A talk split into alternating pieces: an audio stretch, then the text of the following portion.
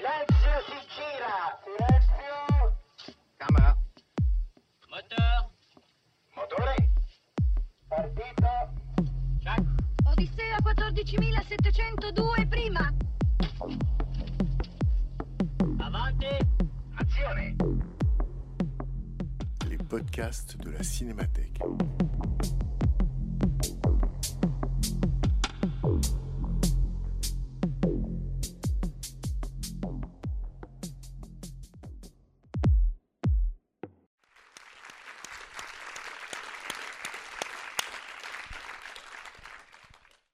Bonsoir, euh, bienvenue. Bienvenue à celles et à ceux qui étaient déjà là aux séances précédentes euh, programmées par Grégory Schneider.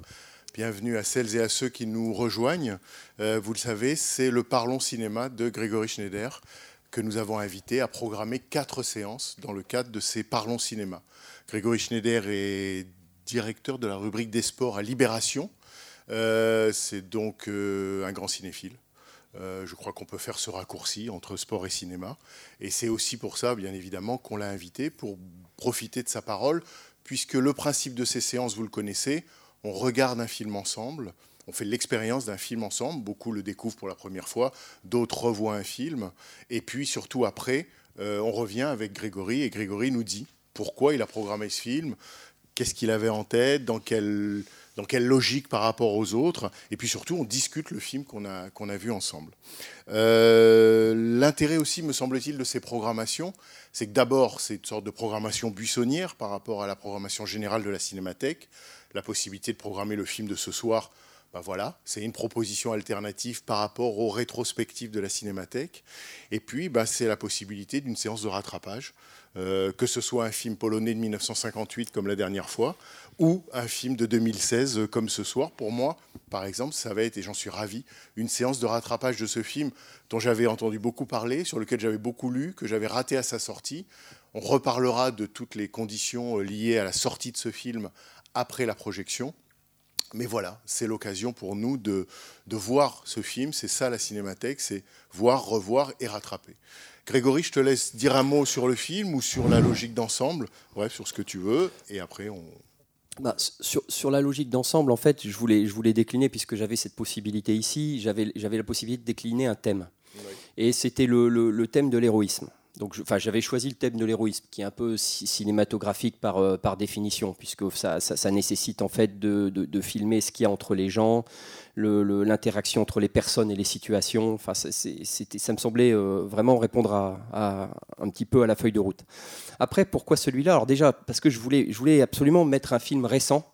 Parce que je trouve que, évidemment, la cinémathèque, vous pensez tout de suite, euh, je, vais, je vais cartonner avec Ford, Walsh, euh, mais, mais c'est- voilà. Mais et puis surtout, c'est pas juste parce que je reste persuadé quand même d'un truc, enfin, qui, me regarde, mais c'est-à-dire qu'à un moment donné, le, le rôle d'un artiste, c'est ici et maintenant. C'est-à-dire qu'il il- il doit hein, quand même dire quelque chose de son époque.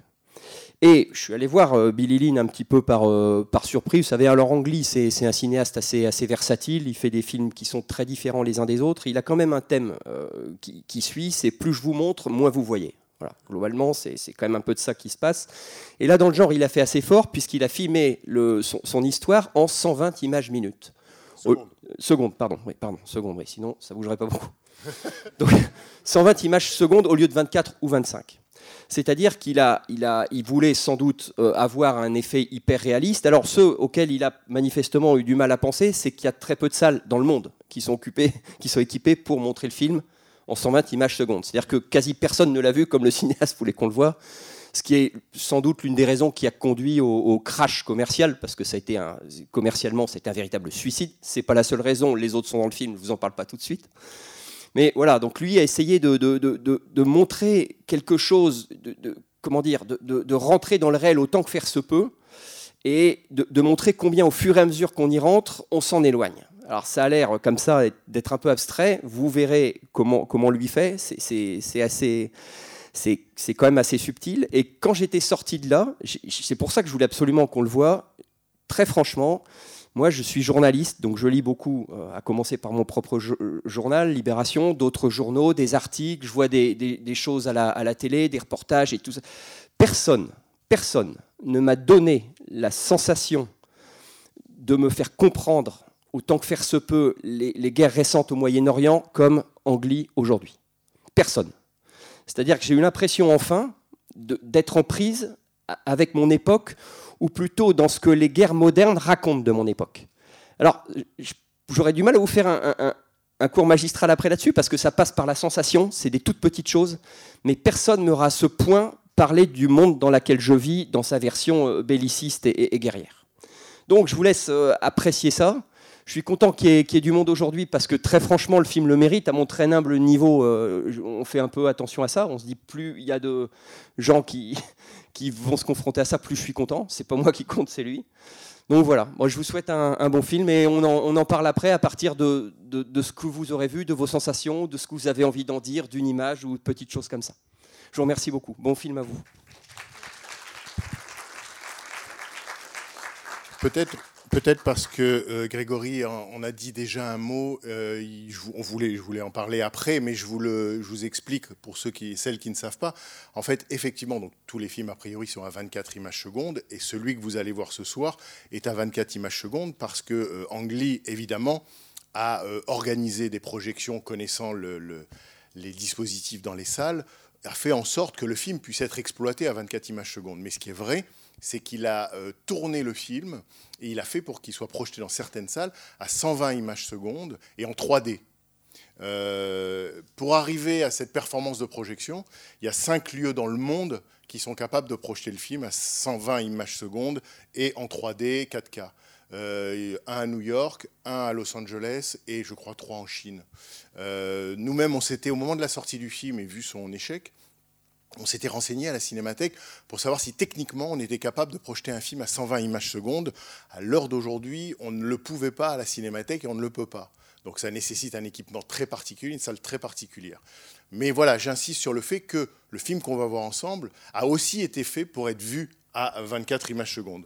Oui, parce que justement, quand j'ai proposé le film, euh, Oui, et voilà. on m'a- on- il m'a- Bernard m'a dit euh, mais ça pose problème on- parce que les gens ne le verront pas dans le format. Mais très franchement, moi je l'ai pas vu dans le format. Je peux pas imaginer ce que c'est dans le format, mais en l'état, c'est déjà ça, crève les plafonds. Donc il Voilà. n'y a, aucun souci avec ça. Voilà, donc quand il m'a dit, mais si, si, euh, c'est très bien comme ça, on y était. Et alors, je, bon, on en parlera après, j'ai appelé ce matin euh, Jackie Goldberg, qui est journaliste aux Inrecuptibles, parce que lui l'avait vu, au moment de sa sortie à Los Angeles, dans la salle qui le projetait à 120 images secondes. Et je vous dirai après le film ce qu'il m'a raconté du souvenir qu'il a de cette vision du film à 120 images secondes. Voilà, à tout à l'heure, bonne projection et en avant.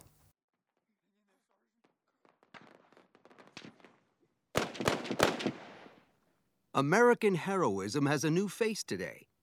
Despite heavy enemy fire, a young infantryman rushes to the aid of his fallen sergeant. This now famous image was captured on a camera abandoned by an embedded reporter during an ambush by anti coalition forces in Al Ansakar Diyala province, Iraq. 19 year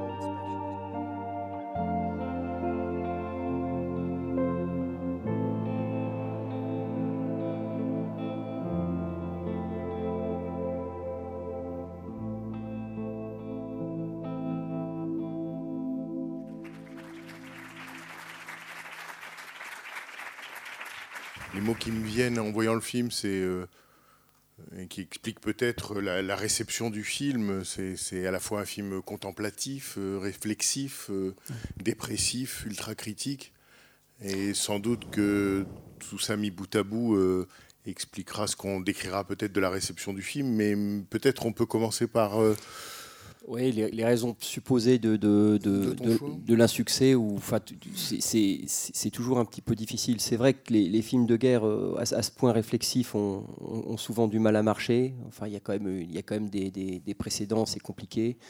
Bon, il y a quand même deux, trois phrases euh, suicidaires euh, commercialement. Euh, L'une d'elles étant, je, me sens, je, je trouve que les barbus nous respectent plus que vous, quand, quand ils parlent aux, propriétaires des, des- des footballeurs de Dallas. Et c'est une- chose qui vous fait ressentir au, plus profond. Moi, ce qui m'impressionne, ça, ça fait deux fois que je le vois maintenant, enfin, je ne veux pas vous l'imposer, j'espère que vous m'en- parlerez vous, mais c'est le bombardement de, signaux à la fois puissants et, contradictoires qui perdent complètement la, totalité des- des personnages. C'est-à-dire qu'on ne sait plus ce qu'on ferait si on est à sa place. On ne sait plus quoi faire, on ne sait plus trop quoi croire. On est sur des vérités alternatives qui se valent au fond, y compris sur des personnages qui en apparence n'ont pas la part belle. Ce que je veux dire, c'est que le propriétaire de l'équipe de foot de Dallas, d'une certaine manière, il, a aussi raison que ceux qui lui font face. La constante, quand même, et là où. Donc il est dans sa logique. Il est, il est dans sa logique, et cette logique, d'une certaine manière, se, se, défend. Il, fait l'Amérique, comme, comme euh, les soldats la font à leur niveau. Il y a quand même quelque chose qui est, qui est, qui est la note basse et qui, qui permet un petit peu de faire le tri. C'est qui est, c'est la dépossession de, de, de, comment dire, les gens sont dépossédés de ce qu'ils font. Voilà. Et ça, ça va, ils sont dépossédés par un, par un système médiatique, par un système d'habillage, par un système, par des référents, des jugements de valeur. C'est-à-dire qu'on en arrive quand même à un point où, dans ce film-là, tout le monde se contrefout de ce qui s'est passé, sauf les soldats eux-mêmes. C'est-à-dire qu'il faut, il faut l'exploiter, il faut en faire quelque chose, il faut alimenter un fantasme, alors celui de la fille, celui de l'Amérique, celui de, celui de ce qu'on veut il faut faire de l'argent avec, il faut. Mais ce qui s'est passé sur le terrain ce jour-là, a plus aucune espèce d'importance. Ça devient une sorte de prétexte pour, en faire ou alors ou un objet pop ou un objet édifiant ou quelque chose. Mais c'est plus très important. Et même quand je dis que même le, le, producteur ou le propriétaire des, alors il est cynique, mais au moins il essaie lui de, partir de ce que les mecs ont vécu. Alors ça, vaut 5500 dollars par tête de pipe à son, évaluation, mais au moins il a quand même ce souci-là. C'est-à-dire qu'il y a quand même cette phrase. Alors, je, voulais un peu commencer comme ça par défendre a priori le, personnage le moins, le, moins défendable et le moins reluisant. Mais il dit c'est vous qui savez ce que ça fait que de tourner la baïonnette une dernière fois dans le corps du, type. C'est vous qui, connaissez ce, enfin, qui, qui avez éprouvé cette camaraderie que vous vivez au quotidien. C'est vous qui savez ça. Donc moi, je vous paye des nefles mais au moins, je vous reconnais cette expertise. Je suis pas loin de croire que dans le film, il est le seul qui, s'occupe encore un petit peu de savoir ce que les mecs ont vraiment vécu, parce que ça n'a plus aucune importance.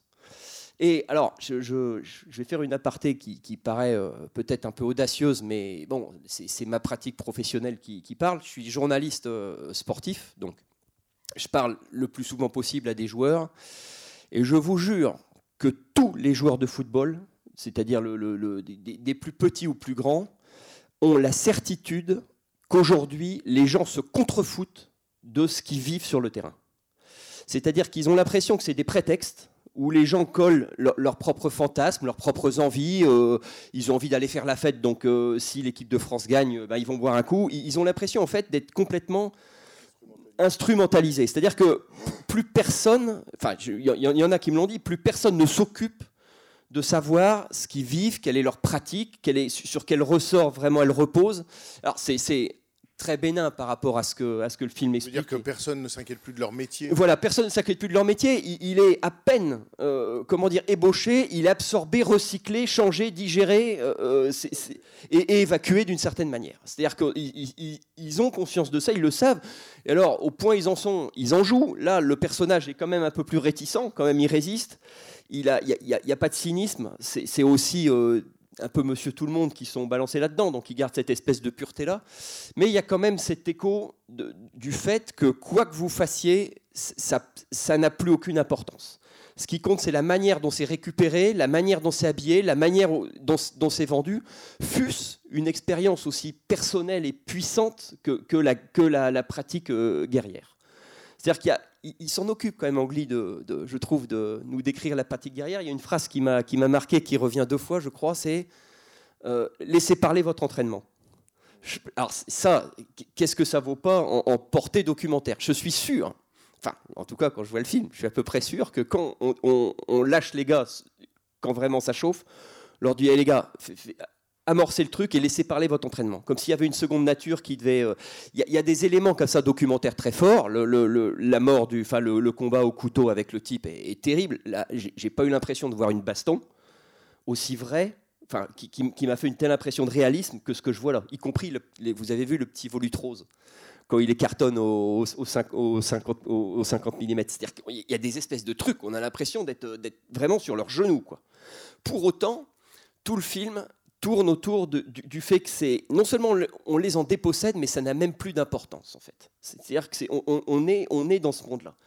Donc on est quand même dans un, dans un au-delà du, du, du, enfin, du terrifiant. Enfin, il y a- vraiment quelque chose de, de dur, de, de- violent. Ça exprime ça. Donc c'est peut-être une des raisons pour laquelle ça, ça a été difficile. Oui. Tu dis, euh, on est au-delà du, du- terrifiant, mais effectivement, moi, le, le sentiment que j'ai eu en voyant le film, c'est que euh, une des grandes mythologies de- du récit américain, Oui. et qui est déjà mise à mal avant ce film, mais à chaque fois qu'un film de guerre, cri- il y a un film de guerre critique américain ou sur la guerre aux États-Unis, c'est qu'en fait, le film dit une chose qui est iné- comment dire, euh, impossible à écouter peut-être pour certains spectateurs américains, c'est-à-dire que l'Amérique n'est plus leur foyer, c'est-à-dire que l'Amérique n'est plus le home, c'est plus le, le- c'est plus la base, c'est-à-dire que ce que quand même le film montre, il me semble-t-il, c'est que finalement, c'est pas tellement par patriotisme qu'ils repartent là-bas, mais c'est pour des raisons non dites qui font que l'essentiel, c'est de ne pas rester de là où on vient. Euh, là, dans le film, le vrai champ de guerre ou le vrai champ de bataille ou le vrai lieu qu'il faut fuir et dont il faut déserter, c'est de là où ils viennent, c'est-à-dire l'Amérique elle-même. Le film auquel on pense quand on voit celui-là, mais parce que finalement, peut-être que Ang Lee fait ça, euh, euh, filmer un impensé américain ou un irreprésentable, c'est qu'on pense à Sergent York, Oui. le, le- le film de Howard Hawks, qui met en scène un, un- un- un geste militaire héroïque euh, et qui en fait un récit, un récit de guerre pour le coup, un récit qui se déroule pendant la guerre. Euh, et puisque le film est un film du temps de la Seconde Guerre mondiale. Là, ici, c'est comme si, euh, d'une certaine manière, on nous montrait un autre sergent York où il est fait une allusion à Audie Murphy, mais d'une Oui. certaine manière, qui a été donc un, un vrai soldat de la Seconde Guerre mondiale, puis qui ensuite a fait une carrière à Hollywood. Mais ce qu'on nous représente, c'est finalement l'inverse de ce que racontent ces récits-là classiques, c'est-à-dire que finalement, euh, le seul endroit inhabitable, c'est les États-Unis. Tout à fait, parce que à la limite, on, a l'impression qu'on lui, on lui, on lui fout la paix en fait. Quand, quand quand il est déjà on l'écoute, ensuite on le considère. Il y a quelque chose d'un peu particulier qui est de, peut-être il trouve une espèce de place cosmique qui est celle de chacun de nous. Peut-être que lui c'est dans l'armée, c'est avec le personnage de Vin Diesel qui, le, sensibilise un petit peu par rapport à ça. C'est-à-dire que si on fait le compte de tous les personnages qu'il laisse derrière lui, qui va lui manquer? D'une certaine manière sa sœur parce qu'il l'aime bien, mais sa sœur, elle veut surtout ne pas culpabiliser si lui arrive malheur parce que c'est à cause d'elle qu'il est parti là-bas. Donc elle, le dit, elle dit si t'arrive quelque chose, je me tue. Donc c'est quand même sa propre vie qu'elle engage à travers lui. Donc c'est pas particulièrement altruiste.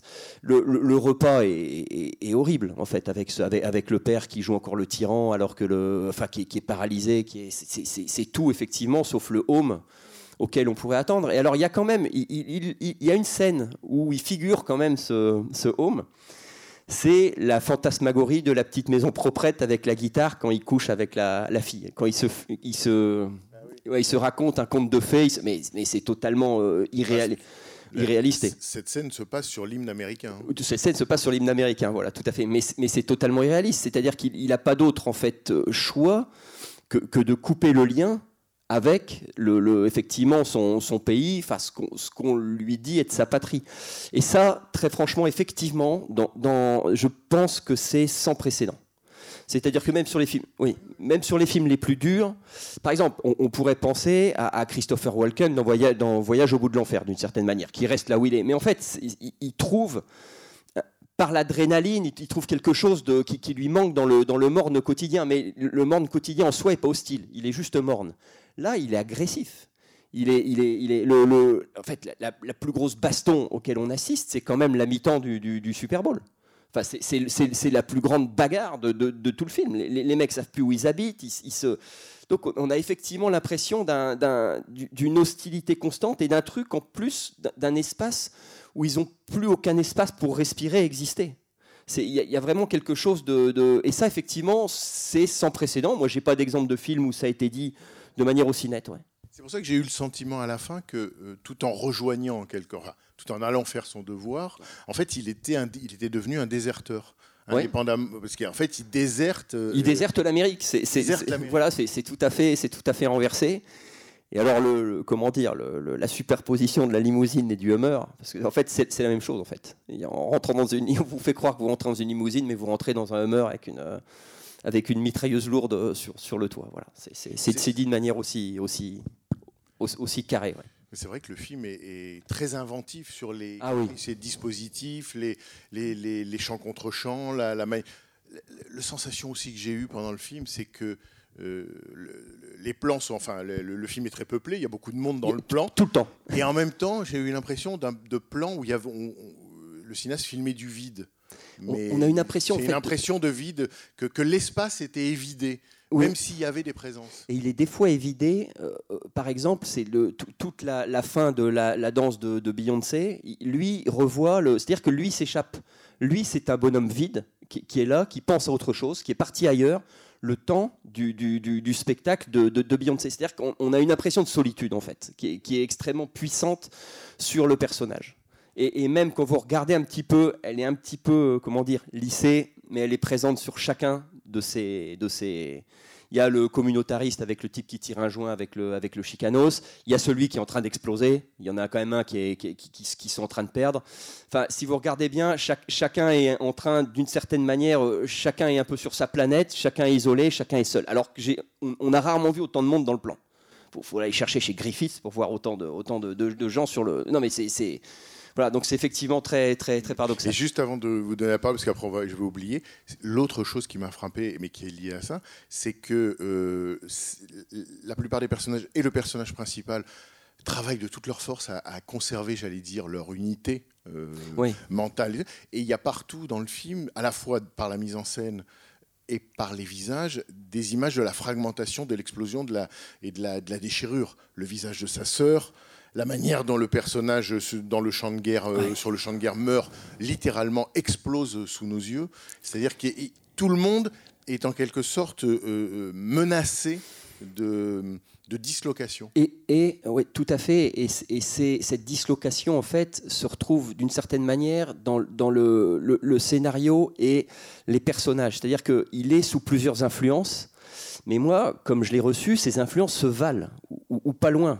C'est-à-dire que je ne pourrais pas en déqualifier totalement une, en accepter de bloc, euh, pa- par bloc une autre.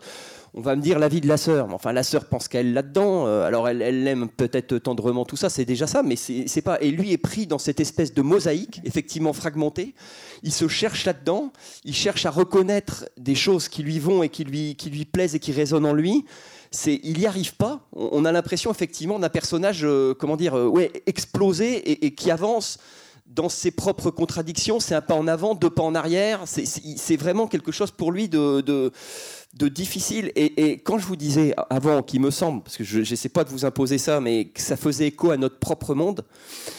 Une fois, j'avais parlé pour les, besoins d'un portrait à un chanteur et acteur américain qui s'appelle Justin Timberlake, qui, qui était une, qui pop star à l'époque.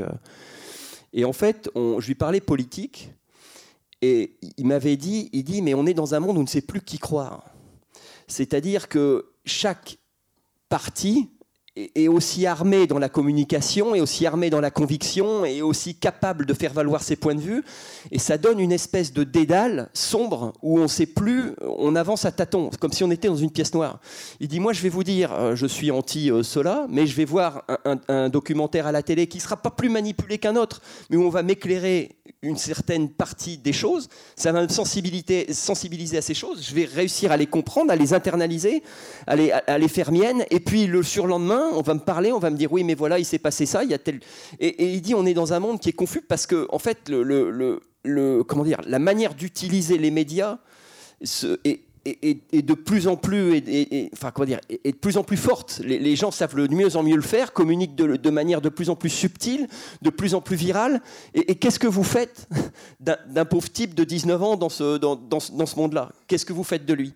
Et c'est vraiment cette, cette impression de, de- perdition, d'avancer avec un bandeau sur les yeux que, que je ressens, moi, quand je, quand je vois ça. C'est pas que lui. hein. Si, si vous regardez, moi, je peux très facilement le faire mien dans pas mal de circonstances. On, peut. euh, Est-ce que ça, comment dire, ça peut pas expliquer la prise de distance par rapport à la démocratie ou par rapport à des choses comme ça? Il y, y a quelque chose qui est, qui est, qui est réellement du domaine de la perte de, de sens et de direction là-dedans, qui, qui, moi, que, que j'interprète, que j'ai vite fait d'interpréter comme étant relativement contemporaine. Je veux dire, quand on parle de Sergent York, quand même, on sait où on va, on sait où il va. Et, quelque part, on éclaire des zones qui sont bien. Là, on n'a même plus ça. Il n'y a, plus de la rambarde pour laquelle sur laquelle je peux m'accrocher. Il est aussi paumé que moi. Voilà. Pardon. Alors moi j'ai été très marquée par une scène en fait, une scène à la fin parce que comme vous dites il y a tout ce thème de l'exil, de la personne qui se sent paria dans son propre pays. Mais il y a une scène qui m'interpelle beaucoup, c'est celle avec euh, la petite amie, parce qu'on dirait presque qu'il part à la guerre aussi parce qu'elle le pousse d'une certaine façon. Et on se rend compte, en fait, moi, c'est la scène que je trouve à la fois la plus désespérée et, la, vraiment la plus belle du film, parce qu'il part aussi par amour. Et, et c'est un peu filmé comme ça, et c'est quelque chose de très étrange qui arrive à la fin, parce qu'on se rend compte que elle dit Ah oui, tu vas me manquer. Et, on, on, et l'autre lui dit On pourrait fuir ensemble. Il est presque en train d'hésiter. Ah, il, est en train de le, il est en train de lui dire qu'ils vont et fuir il ensemble. Il part à la guerre pour, par alors, amour aussi. Alors, Pas seulement parce qu'il est paria, mais aussi parce qu'il a peur enfin, alors, de perdre. La... Je rajouterais encore un niveau de, de, perdition à ce que vous dites. C'est vrai qu'il sent en, une fraction de seconde qui, doit exister à ses yeux, qu'il existe à ses yeux en tant que héros de guerre. Donc ça, il va le lui donner. Mais là où je rajouterais encore un, élément de, déséquilibre, un élément pessimiste, c'est qu'il ne sait pas ce qu'est l'amour vraiment. Enfin, il, identifie le, peu qu'elle lui a donné comme, comme étant de l'amour. Son inexpérience euh, lui, lui, fait prendre ça peut-être pour plus que ça n'est. Mais c'est-à-dire qu'alors que non seulement il part à la guerre, enfin, parce qu'il il, il se voit elle a envie d'être avec un héros de guerre et voilà, mais en plus il sait même pas trop où il va, il sait même pas ce qu'il a dans le cœur, il sait même pas comment sont les choses, il sait même pas si elle lui ment, il sait même pas, il, il est complètement, il est complètement perdu quoi. Et mais c'est exactement ça. Voilà, mais une fois de plus, il va, comme il est perdu, l'une des solutions qu'il a quand même sous la main, c'est d'essayer de répondre à ce que les gens attendent de lui. Et d'une certaine manière, elle tombe bien, elle est là, elle lui parle à ce moment-là, c'était le jour.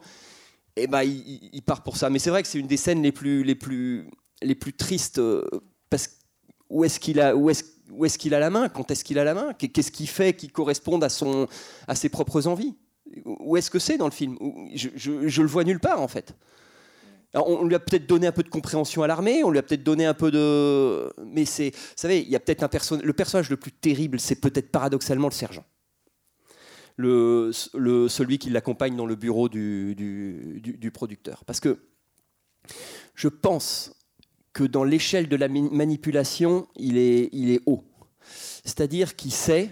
Alors, il, y met peut-être une conviction, il a peut-être l'impression de faire le vrai et de faire ça pour le soldat Billy Mais il est celui qui le met le plus sûrement sur les rails, en fait. C'est celui qui, je pense, lui, lui enlève le plus de libre arbitre. Est il est parfait. Il, y croit suffisamment, euh, il a de l'humour, il est sympa, il, est, il, est, il a une figure un petit peu entre euh, un petit peu corrective, pas paternelle, mais il y a un peu de ça, très fraternelle par ailleurs. Des fois, il s'efface en disant bravo mon gars. Enfin, tout, toutes les comment dire, tout y passe un peu pour enfermer un peu Billy Lynn dans les constructions mentales du sergent, c'est-à-dire de ce que le sergent veut en faire. Paradoxalement, il est beaucoup plus dangereux, me semble-t-il, que le propriétaire de, de, de, l'équipe de foot. Parce qu'il arrive à, incarner quelque chose de, moins contestable, en fait. Aussi, il, il, il, comment dire, il se substitue, il remplace la figure du militaire mort oui. euh, qui comptait tant pour Billy Lynn, et donc il lui reste. Il lui reste, lui reste ça, ce... Mais effectivement, l'autre étant tellement, euh, je dirais, vectorisé. Vectorisé, voilà, que, que, que tu peux plus. C'est ce, voilà, c'est celui qui le vectorise de la manière la, la plus nette. Puisque c'est quand même un film où il faut se poser la question de qu'est-ce qui essaye un peu de lui aménager un espace vital et qu'est-ce qui lui réduit son espace vital. Et, au fond, c'est quand même lui qui lui réduit le plus, alors que Vin Diesel, c'était plus complexe. Le personnage de Vin Diesel, c'est-à-dire du soldat mort, c'était quand même un peu plus complexe. Il essaie de l'éveiller à des choses, il lui dit, il faut que tu trouves si c'est pas la patrie, si c'est pas... Et à un moment donné, il lui parle, si c'est pas... Essaie de trouver quelque chose. Tu le verras quand tu seras dans la situation qui fera naître ça en toi. Enfin, il essaye au moins d'élargir un peu les horizons. Euh, merci pour ce film magnifique. Il est réussi à tous les niveaux. C'est bon, enfin. Il euh, y a un truc qui m'interpelle, c'est que j'ai cherché dans le générique, je ne l'ai pas trouvé, mais je suis certain à 100% que ce film n'a pas eu l'aide de Pentagone. en général, euh, euh, il y, a, il des solides contrats qui lient Pentagone à, des, studios hollywoodiens. Et euh, lorsque l'histoire arrange les intérêts de State Department, euh, ils s'engagent euh, pas directement hein, par des fonds, mais par assistance de l'armée américaine Oui, qui peut euh, valoir, vous voyez les effets spéciaux, oui sur Ça les scènes de guerre, oui, oui, tout à fait, je vois ce que vous voulez dire. peut-être pour au moins un tiers de la production. Donc ce film, euh, aussi bien que par exemple Voyage au bout de l'enfer que vous avez euh, évoqué, il n'a pas eu droit à ça. Euh, et quand vous, euh, quand vous attachez ce euh, manque de, relatif manque de succès de, de ce film à quelques phrases ou quelques maladresses enfin, dans le scénario, c'est pas ça du tout. C'est tout simplement Hollywood vaut une division. Hollywood est considéré par State Department comme une division de l'armée américaine. Il sert à ça, il est plus efficace que l'armée de l'air et il est considéré comme tel. Ce film n'arrange pas leurs choses, il n'avait aucune chance de marcher. Par contre, c'est un des plus beaux films sur la guerre que j'ai vu. Euh, euh, vous parlez de Sergeant Yor- York. Euh, il me paraît encore plus proche d'un autre film de, comment il s'appelle, de Clint Eastwood, Les Lettres d'Iwo Jima. Oui. Enfin, plutôt Mémoire de nos pères. Oui, le, de- le- le volet, Oui. le volet américain de l'aide d'Iwo Jima. Bah, vous savez, le soldat Dana, Oui. euh, voilà. J'ai oublié les titres, c'est pas grave. Mémoire de Nos nos pères, pères. ouais, tout à fait. Voilà. Et euh, en fait, euh, aussi quand vous dites que, que le propriétaire de Dallas Cowboys, euh, à un moment vous dites euh, tout se vaut, tout se vaut pas, parce que le sergent, sergent il est manipulateur, c'est vrai, à son niveau, mais c'est un pauvre bougre comme. Oui. Il paye de sa peau. Oui, au moins, au L'autre- moins il engage sa peau. Il Au, au paye moins de il sa peau. Il est, il, est, il est presque aussi sûr d'y passer ou de ne pas passer que soldat Lynn. Ils sont ensemble sur le terrain et la seule chose sur laquelle ils peuvent compter, c'est l'entraide. Euh, L'autre, ça c'est un vrai salopard qui réveille au moins un sentiment raciste. Ça veut dire, lui, il a soit, disons, pas pu faire la guerre de Vietnam, alors qu'il était très, très patriote. Non, il l'a pas fait. Parce que c'est des pauvres qui font la guerre. C'est des pauvres qui saignent pour eux. Eux, ils font le spectacle. C'est lui, Non, non, tout à fait. Dès le départ, il leur fait comprendre, pas sur ma pelouse. Je vous aime jusqu'à ma pelouse. Et c'est lui-même qui, euh, qui donne, si vous voulez, droit à son, ces, ces manutentionnaires vulgaires d'agresser ces soi-disant héros de la nation. Ils sont tels qu'ils sont traités par ces, par ces minables vulgaires qui les agressent. Euh, Alors, sur les manutentionnaires, c'est quelque chose qui, qui ça, ça m'a, ça m'a effectivement euh, marqué. Je, je- en fait, je, dirais pas, enfin, je les jugerais pas euh, ni mal ni bien. Je, je sais, je sais pas trop comment expliquer. Ils, ils sont des ils- types vulgaires, non mais ils, primaires. ils- oui non ils sont, ils, ils sont là pour bosser tu dégages euh, enfin voilà c'est un peu l'industrie du mais il y spectacle a la façon de dire. ah oui oui non mais il y a, y a y a aucune de dire. non non mais il y C'est a l'envers du décor. oui. c'est c'est un peu l'envers du décor, c'est-à-dire mais c'est comme euh, le, un peu le comment dire la, le- la fille qui les fait mettre en qui les fait mettre en tenue de sable ou les- des choses comme ça, c'est-à-dire que c'est effectivement il, il- il te marche sur la gueule tous les non mais il y y a plus de Oui. c'est-à-dire qu'il faut que le truc avance indépendamment même de ce vivent, de ce qu'ils vivent pas, ils ont une soirée à faire. C'est-à-dire que c'est la, la- la domination de l'industrie du spectacle sur le respect, l'expérience personnelle, le- c'est exactement ce que vous dites ouais. Vous avez touché à la plus grande réussite de ce film, et je crois que personne, hein, qu'on- on, prend toute Ouais, euh, sur l'industrie du spectacle, ouais, tout ça, sur l'industrie du spectacle, mais c'est magnifiquement réussi. Personne n'a travaillé sur ça Bah, avant, et que- lui, c'est parfait. C'est-à-dire que c'est sur, euh, comment dire, pas, sur cet angle-là. Il y, a- eu de grands films sur l'industrie du spectacle, mais pas en termes de, de- de cannibalisation dans, dans ces proportions. C'est-à-dire- ah oui, c'est-à-dire que tu, tu, tu- quasi, tu, tu suces le sang des mecs, et puis tu, et puis tu, et puis c'est, presque. Et c'est presque dans le système, enfin c'est presque, c'est presque normal, c'est-à-dire que c'est, un étage, normal. un étage de la fusée, tu vas faire la guerre en Irak, le deuxième étage de la fusée, ils récupèrent, ils en font ce qu'ils veulent, les mecs se font casser la gueule. C'est- Exactement. C'est ça. C'est-à-dire que c'est la, la supériorité du, comment dire, du, spectacle de la guerre sur la guerre. Mais c'est un peu ce qu'on disait au début, c'est jusqu'à même en oublier la guerre, puisque tu, à la limite, tu peux presque te passer des mecs. Enfin, on- n'est plus à ça. C'est ça qui est, terrible, c'est-à-dire que tu n'as plus de. C'est une tromperie, euh, c'est une tromperie phénoménale. Et, comme euh, dit Bernard, par ailleurs, les, soldats, en plus, tu les expulses de ton propre espace, puisqu'ils t'emmerdent plus qu'autre chose. Donc, euh, non mais c'est- alors là, ça devient effectivement. Je alors que, que vous ayez, ouais, dans le générique, effectivement, vous avez regardé qu'il n'y avait pas de. Effectivement, souvent, il y a des, parfois, en tout cas, il y a des remerciements euh, à l'armée américaine une aide- ou voilà. Une aide logistique, une aide Une aide matérielle. logistique, notamment sur le matériel. Là, là, là, ça disparaît. Voilà, tout très à fait. cher. Tout à fait. L'autre grand, euh, euh, l'autre aspect formidablement réussi, c'est sur ce qu'est la démocratie américaine et grosso modo les dé- démocraties occidentales actuellement, parce que ces gens sont en permanence, quand, ils- passent euh, en délavé, presque noir et blanc, ils sont dans la censure, autocensure. Ça veut dire on est, euh, on n'arrête pas euh, d'évoquer la plus Ouais, grande fait. démocratie, la démocratie, l'État libre et tout ça, mais on est en permanence dans la censure. Mais Vous faites allusion à la séquence de la conférence de presse. Oui, mais cette censure, c'est pire parce que, ouais, enfin, c'est ce que vous dites. Pire que la censure, il y a l'autocensure. C'est-à-dire que c'est- exactement ce que. c'est exact. Exactement ce que le, ce que Billy Lynn dit à la fille tout de suite. Il, il à la presse comment, devant la presse comment tu ben, je leur dis ce qu'ils veulent entendre. Voilà. De toute façon, il a quand même, il a quand même compris que ça n'intéressait pas grand monde d'avoir le, le fond du fond. Le fond du fond, par ailleurs, le regarde.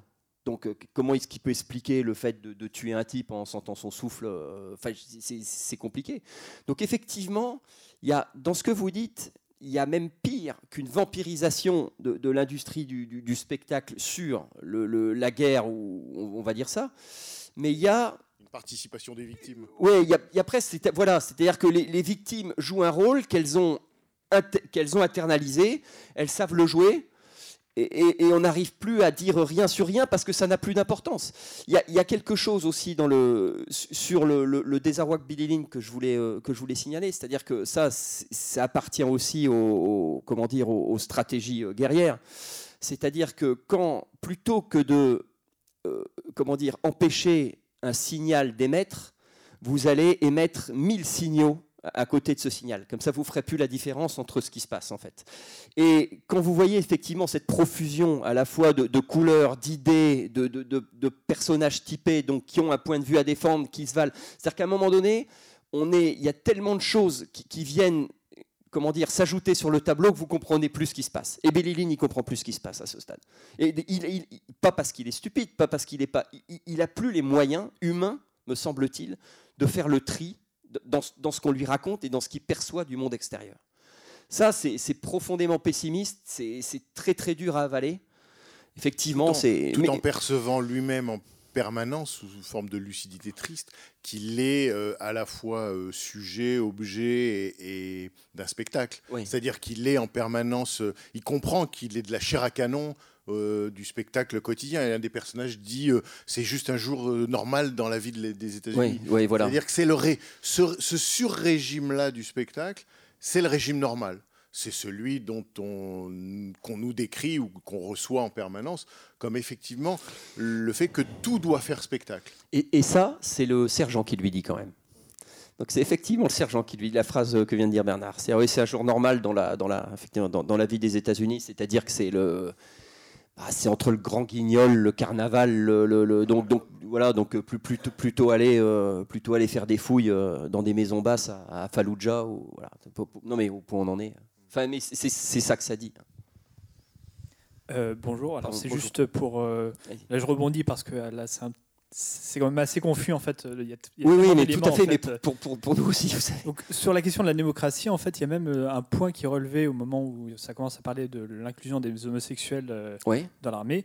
Ça, ça avait une- un nom en politique qui a été justement sorti ici, c'est le Don't Ask, Don't Tell, en fait. Oui. Ne jamais euh, oui. demander, ne, ne, jamais raconter. Ne jamais en fait. raconter, tout à fait. Ce qui était voilà, une manière de dire, au fond, on accepte du moment que c'est sous le tapis. Tout à fait. C'est ce qui vit, en fait, euh, voilà, le, comment on peut accepter en fait, le lien. En fait. C'est vraiment la manière dont se, se conçoit quasiment le film tout entier. En fait. Oui, C'est- exactement. Ouais, allez-y, allez au bout. Bah, c'est. Je, je crois que. je vais m'arrêter là. en Ouais, non, On mais dit, tout, c'est- tout- tout à fait. C'est- C'est-à-dire qu'en fait, il, il- il, euh, il- quelque part, dans l'armée, il, il a cet espace-là, en fait. On lui offre au moins cet espace-là. Un espace relativement anonyme où il peut, où, tu, tu- avec les gars, tu partages ce que tu veux bien partager. C'est paradoxalement l'espace de l'armée et pas un espace, me semble-t-il, agressif. On sent que de son point de vue, c'est plutôt un objet, euh, c'est plutôt un espace euh, réflexif déjà, puisqu'ils passent leur temps à, parler. Alors vous allez me dire, il y a la scène de bagarre à, à l'Ankara, sauf que la scène du Super Bowl est autrement violente. Enfin, elle est violente aussi, mais elle est plus brève, elle est plus électrique, tandis que la scène du Super Bowl, c'est le, le, on a l'impression que ça, ça, comment dire, de voir des, des continents soulevés ou des, ou des. Mais effectivement, il trouve un espèce d'espace euh, presque de quiétude, c'est beaucoup dire. Déjà, il trouve de l'écoute, il trouve de la considération. Il n'est pas impossible qu'il soit fait pour ça. Je- je- alors, peut-être. Alors après, le sergent lui, lui fait valoir, mais il peut à la fois être fait pour ça et le sergent lui bourrer le mou. Donc il trouve effectivement un truc un peu, euh, effectivement un espace démocratique d'une certaine façon. Enfin, je- je- Et encore précaire parce qu'au moment où il parle au sergent, lui dire si on te donnait le choix d'y retourner, est-ce que tu y retournerais Ouais. Lui dit Ouais, mais alors ça, c'est extrêmement ambigu. Est-ce qu'il lui dit parce que euh, il a signé un contrat? Est-ce qu'il lui dit parce que euh, la- Il lui dit comme la doxa, c'est-à-dire il lui Voilà. cette question n'a même pas à être posée puisque comme il n'y a pas de réponse à cette question, cette question doit être Voilà, tout à fait. Oui, voilà. éliminée, c'est- quoi. Oui, pas qu'il n'y a pas de l'imaginaire, en fait. Non, mais c'est voilà. c'est ce que dit Bernard. C'est c'est pas qu'il n'y a pas de question, c'est qu'il n'y a pas de réponse. Et s'il n'y a pas de réponse, il n'y a pas de question. Donc il faut, il faut retourner le. effectivement, il faut retourner le, le postulat. ouais. C'est aussi une, une pla- la place de l'imaginaire derrière, en fait. Se dire, euh, fond, qu'est-ce qu'on rêverait si on pouvait être euh, Mais- totalement franc, en fait.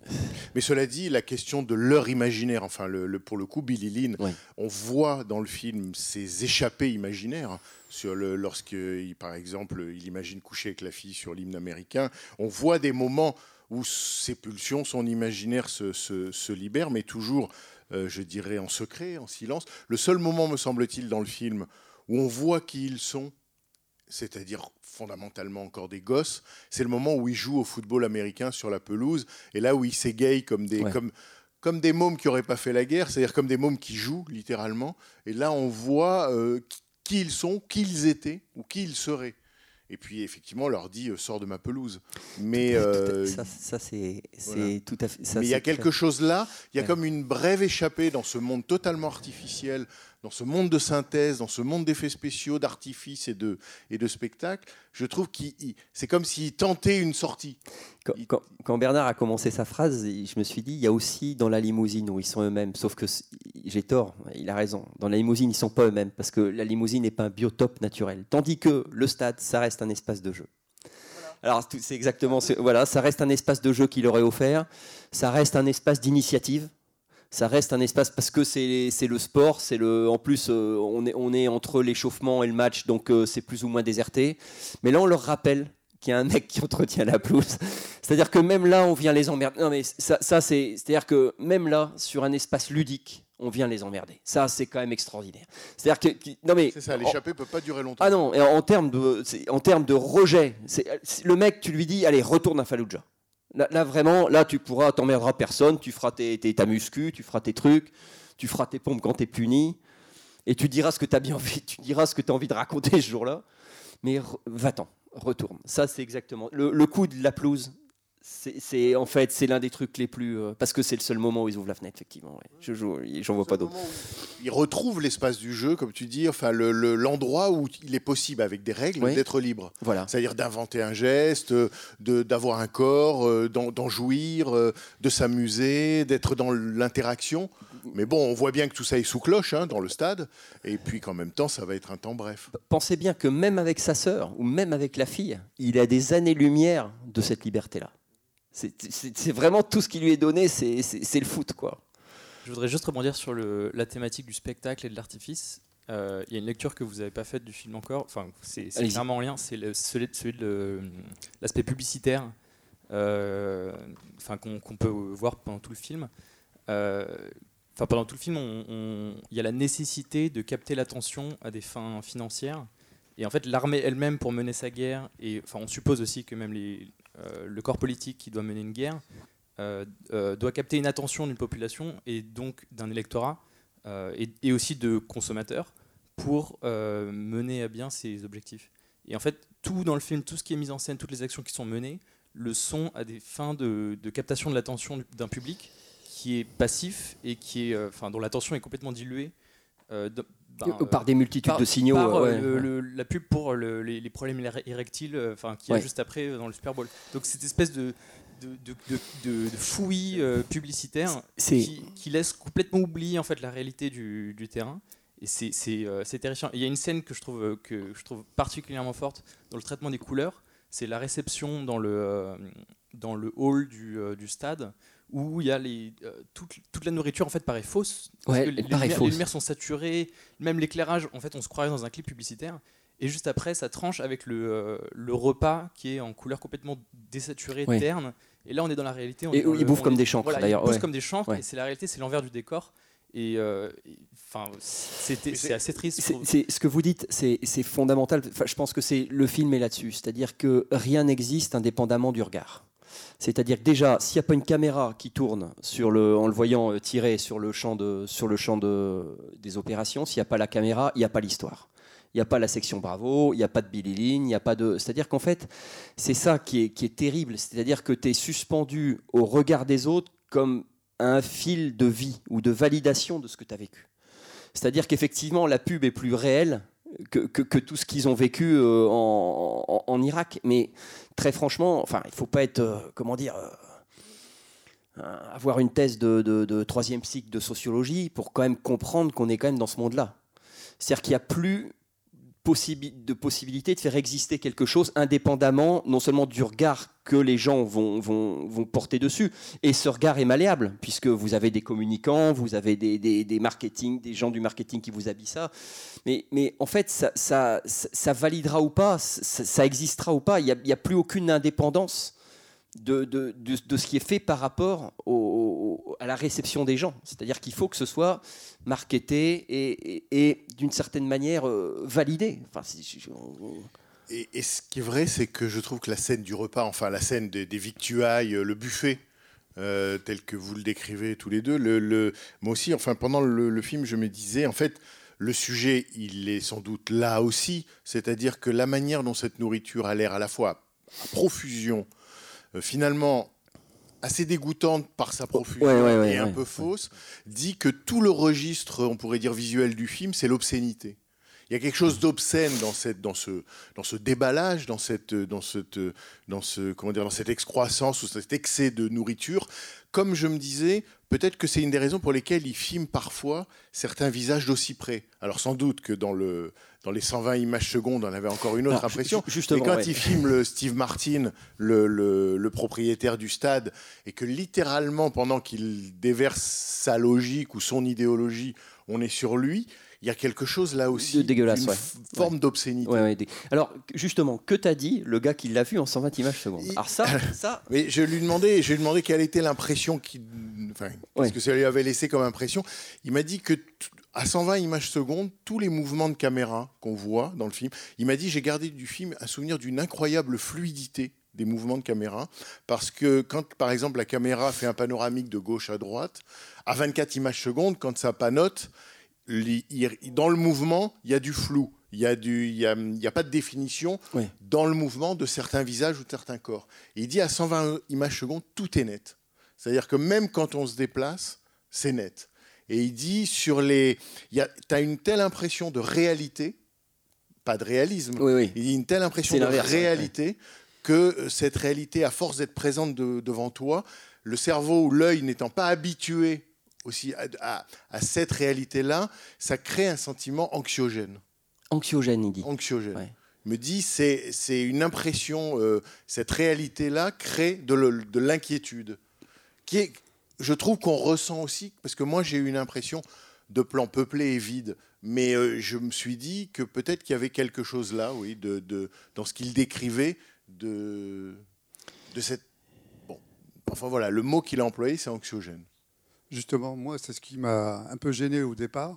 J'avais l'impression d'être dans un jeu vidéo. Oui, une Parce impression de filmé- carton. De, de- filmé bizarrement, la caméra avance comme dans un jeu vidéo, donc euh, c'est assez étonnant. Et euh, j'ai eu du mal à rentrer dedans. Et puis en même temps, j'étais complètement euh, choqué, euh, comme dans un jeu vidéo. C'est trop, c'est trop violent, etc. le- les mouvements de caméra.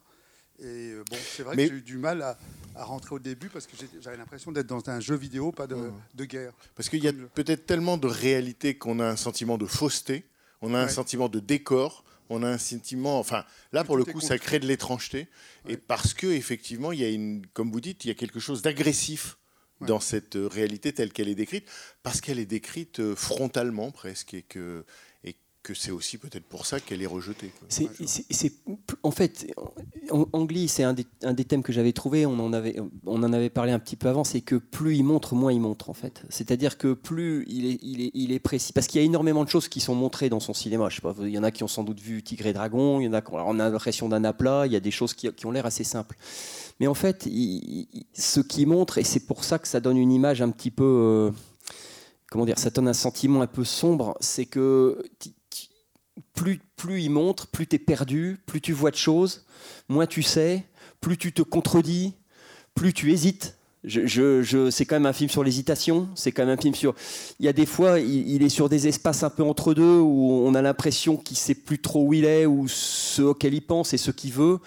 Il y, a- vraiment une, En fait, on a l'impression que plus il y a de données, plus tu es perdu en fait.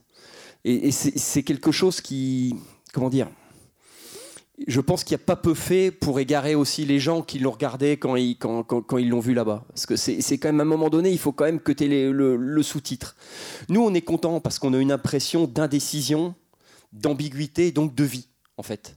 Mais, mais c'est- je ne sais pas si c'est pour ça que le- les gens vont au cinéma, quand même.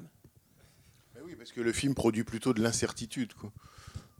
Ouais, oui. Juste pour dire qu'il y a une phrase quand même, c'est un film anti-américain presque, parce qu'il dit euh, à un moment, nous on fait, on fait pas la guerre pour euh, mourir, on fait la guerre pour mûrir, pour, euh, pour grandir.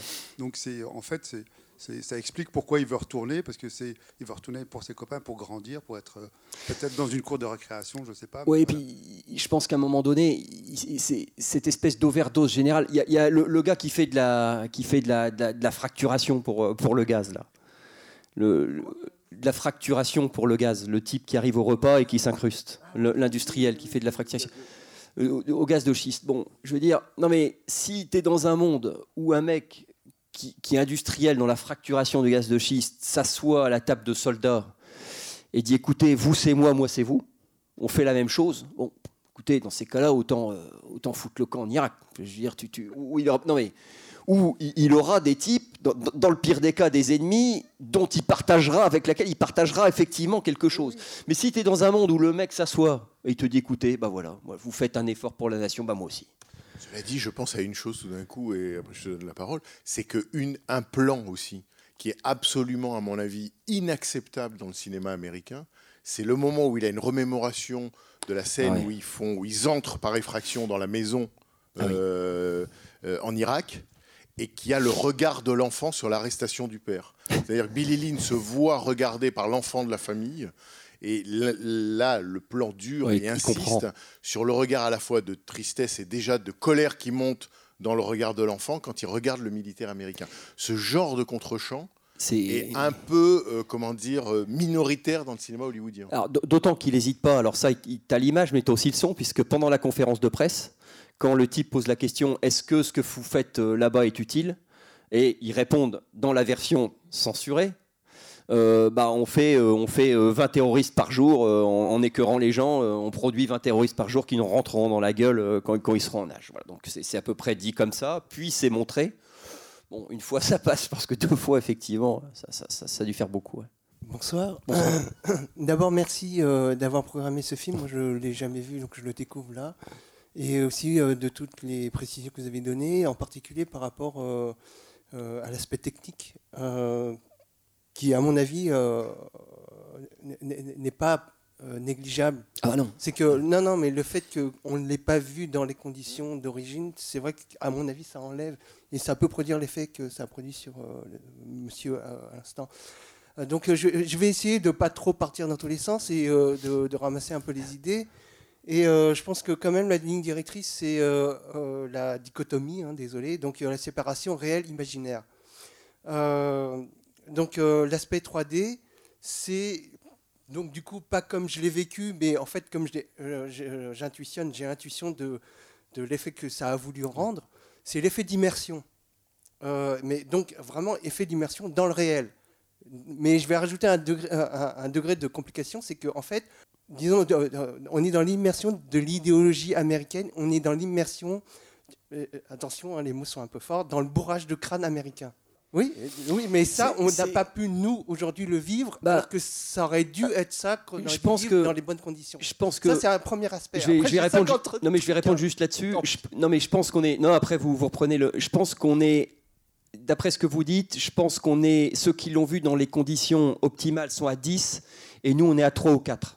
Mais on- on- la direction, on voit à peu près quelle direction ça prend. Je, je- je- je pense. Allez-y, fini. Donc, allez-y. l'i- L'idée générale, c'est qu'il a vraiment voulu nous mettre dans le bain Ouais. euh, de la tête et même de comment dire de l'ambiance générale de euh, ce qu'est l'Amérique aujourd'hui. Quand je dis aujourd'hui, en fait, c'est depuis les 30 dernières années. Facile. Mais bon, ça, c'est une petite parenthèse. Euh, Avec l'industrie du spectacle comme bras armé du bourrage de crâne dont vous parlez. Entre Puisque là, là, c'est dit clairement. Alors en plus, oui, pour un cinéaste hollywoodien, Ouais, c'est quand même autres, ouais, un type qui a été oscarisé deux fois. hein. Il a été oscarisé pour Brokeback Mountain et pour Tigre et Dragon. Donc qu'un type qui a été oscarisé deux fois vous explique que l'industrie du spectacle est le vecteur du bourrage de crâne dont vous parlez, effectivement. euh, Parce qu'effectivement, ce qui va dans le sens de ce que tu dis, c'est que comme ça se passe dans un stade couvert, il n'y a pas de hors-champ. Il n'y a pas, euh, il n'y a pas d'extériorité. Oui, tout est donné. Il n'y a Tout pas d'extériorité. On ne peut pas y échapper. Sauf euh, le vécu de. Oui, là, bah, oui, le C'est- temps, le- mais le ça, temps. en fait, c'est fort parce qu'en fait, on est dans le dedans du dedans. Oui. Euh, mais en fait, on est dans l'intérieur. euh, Oui, oui, non, mais c'est- ce que vous dites. Alors qu'on est dans une bulle aussi. Donc ça, c'est très fort. quand même. Alors, euh, du coup, c'est pas exactement la, la- la même direction, mais vous avez beaucoup tous les deux, enfin, tout le monde parlait de la violence du film, euh, aussi de, de celle de l'idéologie, du bourrage de crâne. Bon, moi, ça m'a fait la même chose aussi, c'est-à-dire que le, le Super Bowl, euh, la fille de la télé qui est en charge de mettre en scène le Super Bowl, euh, j'ai trouvé que c'était vraiment un des moments les, les plus violents du film.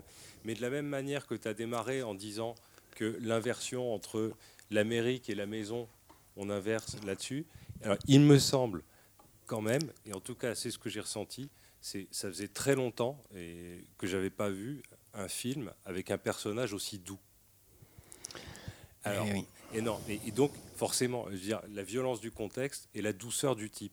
Et ça me semble expliquer une grande partie du truc parce que au début, il y a la scène avec Vin Diesel, parce que les mots qu'il emploie, il lui dit, tu vois, bon, bah, peut-être que pour toi c'est pas Dieu. Euh, Il y en a c'est Jésus, il y en a c'est Allah, il y en a c'est ceci, il y en a c'est cela. On s'en tape. L'important c'est que ce soit plus grand. Voilà. Donc le cosmos. Oui. non, mais d'entrée de jeu, il lui donne ça. Et à partir du moment où lui a donné ça, même euh, le nouveau chef de Platoon, j'ai l'impression que c'est pas lui, même si lui, il conduit ça comme un petit chef d'entreprise. Il sait quel, entre, quel mot employer pour Oui. mobiliser, flatter. Bah, je veux dire, il pourrait être directeur de boîte, n'importe laquelle. Il est vraiment, même si c'est ses intérêts, il a ça à défendre. Et puis même s'il est sur le terrain avec les gars, il a ça à défendre. Mais ce que j'ai trouvé bouleversant, c'est que alors qu'il a que 19 ans, alors qu'on a vu tant de films euh, sur l'adolescence, de gens qui veulent tout vivre avant de mourir, je crois que j'ai jamais vu ça au cinéma, un personnage qui se dit, bah ouais, je vivrai peut-être pas tout. Euh, peut-être qu'il y a des choses, je ferai que rêver. Et même là-dessus, il est même complètement différent de, ses camarades de peloton. Puisque lui, euh, ses copains lui disent Hé, t'as pris le numéro de portable de la gonzesse? Je dis Non, non, mais euh, c'est pas grave. Mais non, mais attends, si, tu si tu chopes pas maintenant, tu choperas pas au retour. Tout ça, c'est des salades et tout ça. Et, la scène où il est avec sa sœur aussi, elle lui dit Attends, maintenant, c'est toi le pilier de la famille. Il la regarde avec une espèce de douceur incroyable. Et en fait, pour moi, euh, c'est voilà, ce personnage qui a conquis sa liberté à lui, c'est de savoir qu'il pourra pas tout vivre, mais il pourra toujours regarder avec douceur malgré le- l'environnement de violence.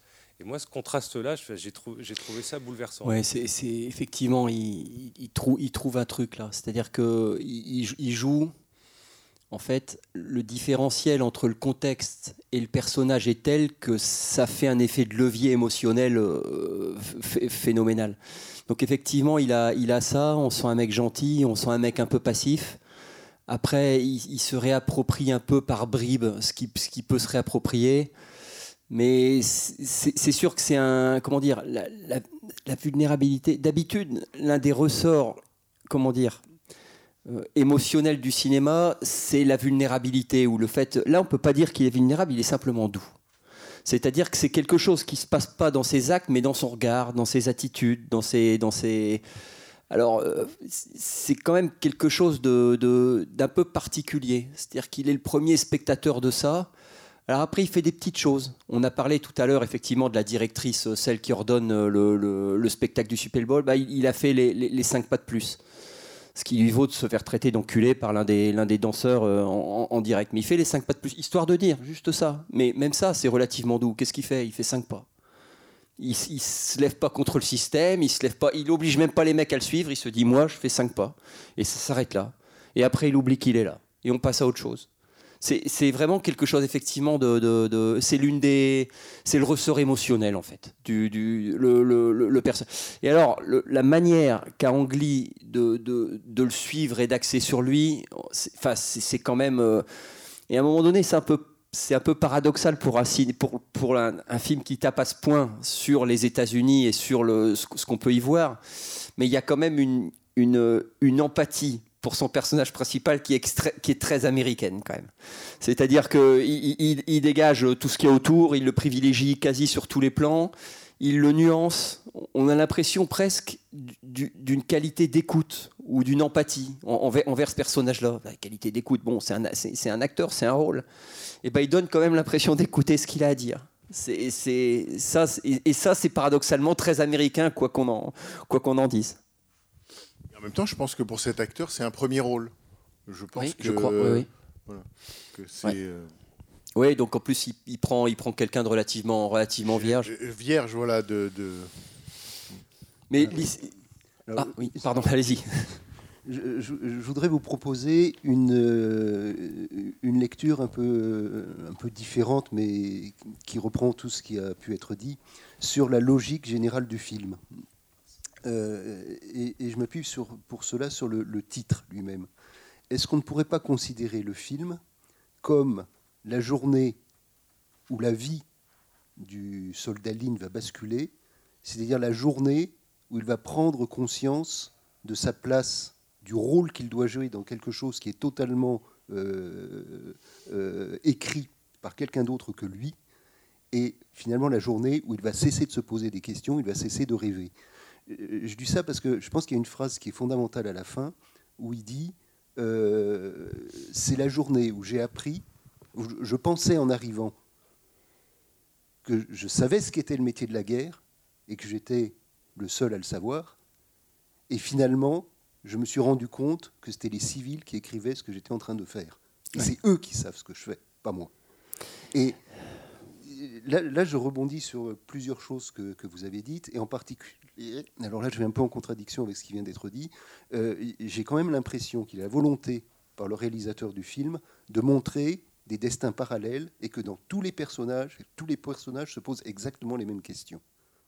Je pense que Ah c'est réel. Il a- il a pas dit l'inverse. Oui, non, mais tout, tout à Ouais, fait. il n'a pas dit tout à fait l'inverse. non, il n'a pas vrai. dit l'inverse.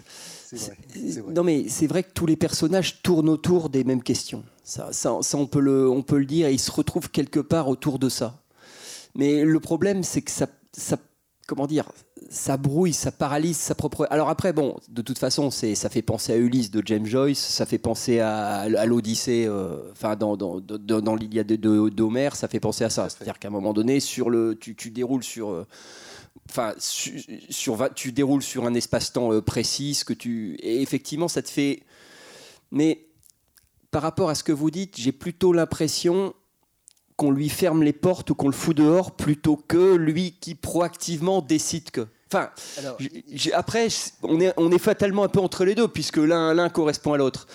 Mais disons que il, il en arrive à. Enfin, c'est plus un. J'ai l'impression qu'il se sent quand même d'une manière ou d'une autre rejeté, quoi. Alors, euh, Ou nié. Enfin. L'un des autres éléments euh, sur lequel je m'appuie pour penser cela, c'est le rôle des filles, des cheerleaders. Parce que finalement, bon, il fantasme sur l'une d'entre elles. Mais à l'arrivée, qu'est-ce qu'elle lui explique? J'ai joué mon rôle.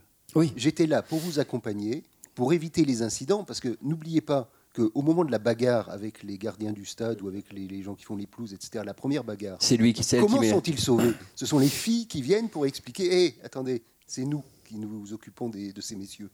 Et en fait, elles sont là pour faire en sorte qu'ils se comportent correctement et pour éviter tous les incidents. Et, et vous remarquerez bien qu'il y en a une pour chacun des soldats. Sauf, sauf Ouais. à, à deux près, parce qu'il y en a un qui est en train de, C'est vrai. il y en, il y en a un qui est en Mais- train de partir dans sa, dans sa, Tout à dans fait. sa tête, et, Mais- son, et c'est son pote qui, qui doit le prendre en charge. Et, oui, mais c'est vrai, c'est ça, Et la ça. scène de rupture à la fin, elle lui explique tout simplement Moi, j'ai fini mon boulot. C'est ça. J'étais là pour vous accompagner. Et le, le plus, euh, le, plus, euh, le plus grave dans l'histoire, enfin le plus, le plus dramatique à la limite dans l'histoire, c'est que juste après la- qu'elle l'a quitté, elles ils se font agresser par les, les- ce qui cette fois-ci les, les attendent en masse. Et, et là, elles ne sont plus là pour les protéger. Elles ont fini. Sur, sur les, sur les cheerleaders, il y a, il y a aussi quelque chose qui me et qui rejoint ce que vous, ce que, ce que vous avez dit tout à l'heure sur l'industrie du spectacle. C'est-à-dire qu'on on- elle, elle dit alors euh, ça au soldat, là, comment ça, pourquoi tu fais ça? Il dit bah, parce que j'y suis et toi? Elle dit moi c'est super les opérations caritatives autour en fait. Et, et ça, quoi qu'on c'est un petit peu dans le sens où ce que disait tout à l'heure Damien sur le rôle de la. C'est plus sinistre que sinistre en fait. C'est-à-dire qu'on va, on va vous l'emballer. Les, les filles qui dansent à poil, euh, mais on va quand même vous l'emballer. Avec des opérations caritatives, avec des photos avec des gosses, avec des photos. C'est-à-dire qu'on on est dans une société où l'industrie du spectacle ne laisse plus rien au hasard puisque ça pourra servir d'argument a posteriori pour ceux qui trouveront que le corps féminin, ceci, ben non, regardez, là je suis avec des enfants trisomiques, je suis avec des... C'est-à-dire que tu peux toujours dégainer ton, ta bonne œuvre ou ta... Et là, on- a, effectivement l'impression d'un- système à la fois bouclé et d'une certaine manière en voie de dégénérescence. C'est- C'est-à-dire que c'est quoi une société en dégénérescence? C'est une société en fait qui ne produit plus, mais dont les, les- comment dire, les budgets de communication, de marketing explosent. C'est-à-dire que c'est plutôt le faire savoir que le savoir-faire. C'est plutôt la manière d'habiller les choses, la manière dont on les raconte, la manière qui devient empirique et qui devient démultipliée par rapport à la manière dont les choses sont faites. Je, re- je reparle du, si, on peut, du sport par exemple. Ou du... Posez-vous la question de savoir combien il y a de joueurs sur un terrain et combien de gens ça fait vivre autour. À un moment donné, le football, c'est le football. Si tu tapes dans un ballon, tu regardes, mais, ça, devient une industrie phénoménale.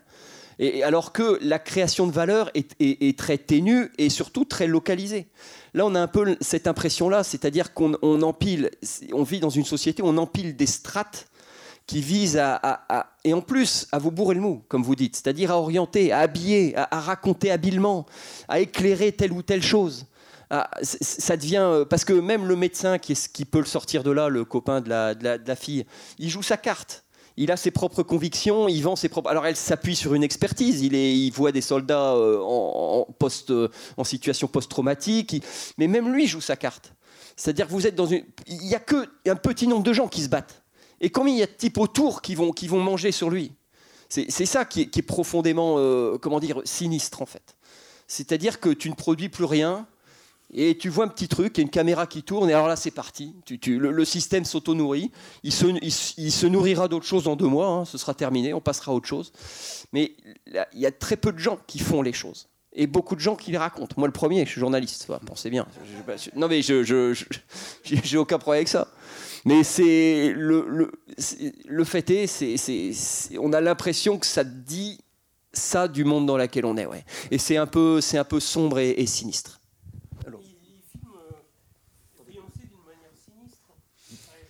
Ah bah là, je peux- Ah bah on voit ses fesses. je pense que. Oui, enfin, il- c'est pas elle. Hein.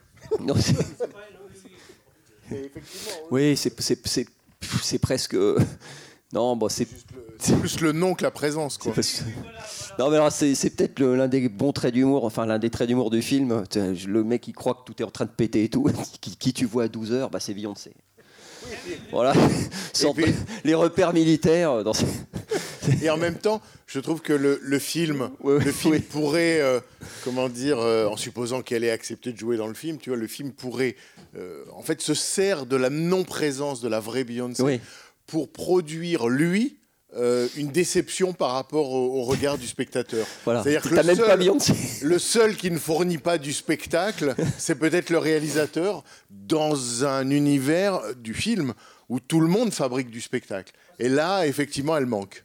Je trouve que son absence de visage est comme un, un- comment dire, un manque qui crie et qui dit de la part du réalisateur presque un point de vue moral sur le, le spectacle général. Oui, il avait fait un film sur Woodstock, tout à fait.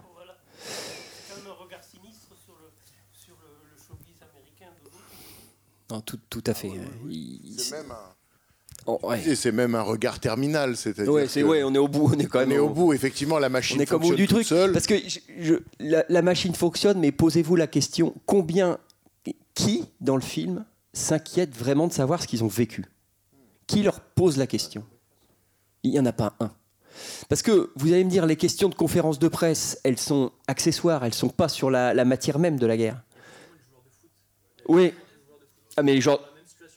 Alors, les joueurs de foot, mais ils parlent des armes. Les joueurs de foot ont manifestement l'air fascinés par. Alors, ça devient euh, un truc viriliste. Et... Mais les joueurs de foot, effectivement, ils se retrouvaient sur. Mais alors, ça fait quoi un trou de. J'ai l'impression qu'il il ne- lui comprend qu'ils veulent une réponse et il ne s'en sort qu'en les renvoyant à une, à une comment dire une expérience euh, communicable. C'est-à-dire genre euh, on, on a connu, on connaît la même chose. On a fait l'expérience de la même chose, c'est-à-dire on a fait l'expérience du corps à corps. Tout à fait. Euh, sauf qu'évidemment c'est pas le même corps à corps. Mais là les autres ils ont Ah ouais, on a ouais, le sentiment ouais. que là ils disent ah ok là je comprends.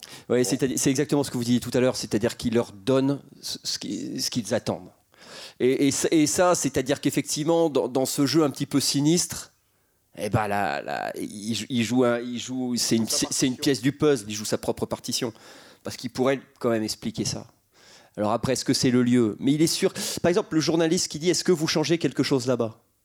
Et même lui, on pourrait dire, il s'inquiète un peu plus. Mais non, il- le type, il veut euh, sans doute politiquement euh, avoir la réponse pour qu'on lui explique que ça ne sert à rien. Donc ensuite, peut-être faire une campagne de presse. C'était dans, dans la campagne de presse qui a envie de monter, le mec, il est nulle part. Son expérience, elle est nulle part. C'est juste une pièce dont il a besoin. Il a besoin d'une réponse pour pouvoir dire attendez, ça sert à rien. Mais, mais Tout le monde veut quelque chose, tout le monde a quelque chose à vendre. Voilà, tout le monde a quelque chose à vendre et tout le monde a quelque chose à que, obtenir. que tu vendes quelque chose. quoi.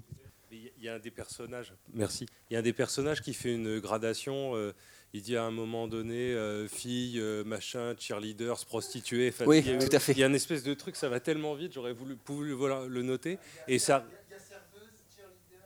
Ouais, c'est ça. Mais ça arrive dès le début du film, mais sauf qu'en fait, c'est une clé très violente qui arrive par le dialogue, mais c'est au tout début. Ouais, tout à fait. Bonjour. J'ai vu que l'auteur du script avait un, un nom à consonance européenne. Quelque chose comme Jean-Christophe Casteldi, j'ai pas, j'ai pas bien noté. mais je sais pas qui c'est. Non. Apparemment, c'est un script original, c'est pas une adaptation. Non, c'est tiré d'un roman. Ah, c'est tiré d'un roman, parce Oui.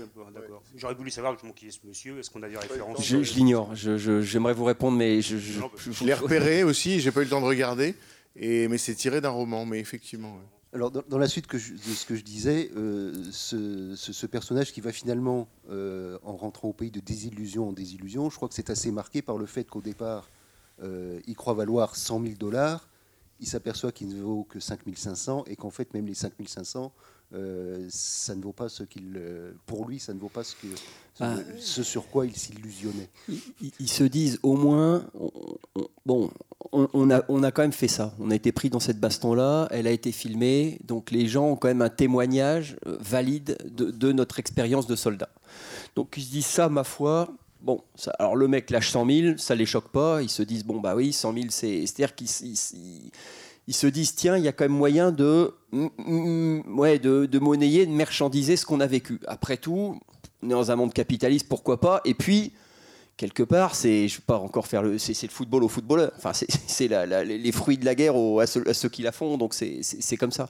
Et je pense que le, moi, ce qui m'a marqué, c'est les 5500 dollars. Ça, c'est-à-dire que le mec, il est quand même allé au pied à coulisses pour le- C'est-à-dire, non, mais c'est pas 5000, c'est pas 5000, c'est pas non plus 10 000, c'est pas 5007, c'est 5500 dollars. Et écoutez, voilà, je. Donc bon, c'est un comme sous couvert euh, d'expertise ou de trucs qui est à peu près à peu près pesé, mais en fait, il leur dit, euh, les gars, ça vaut rien.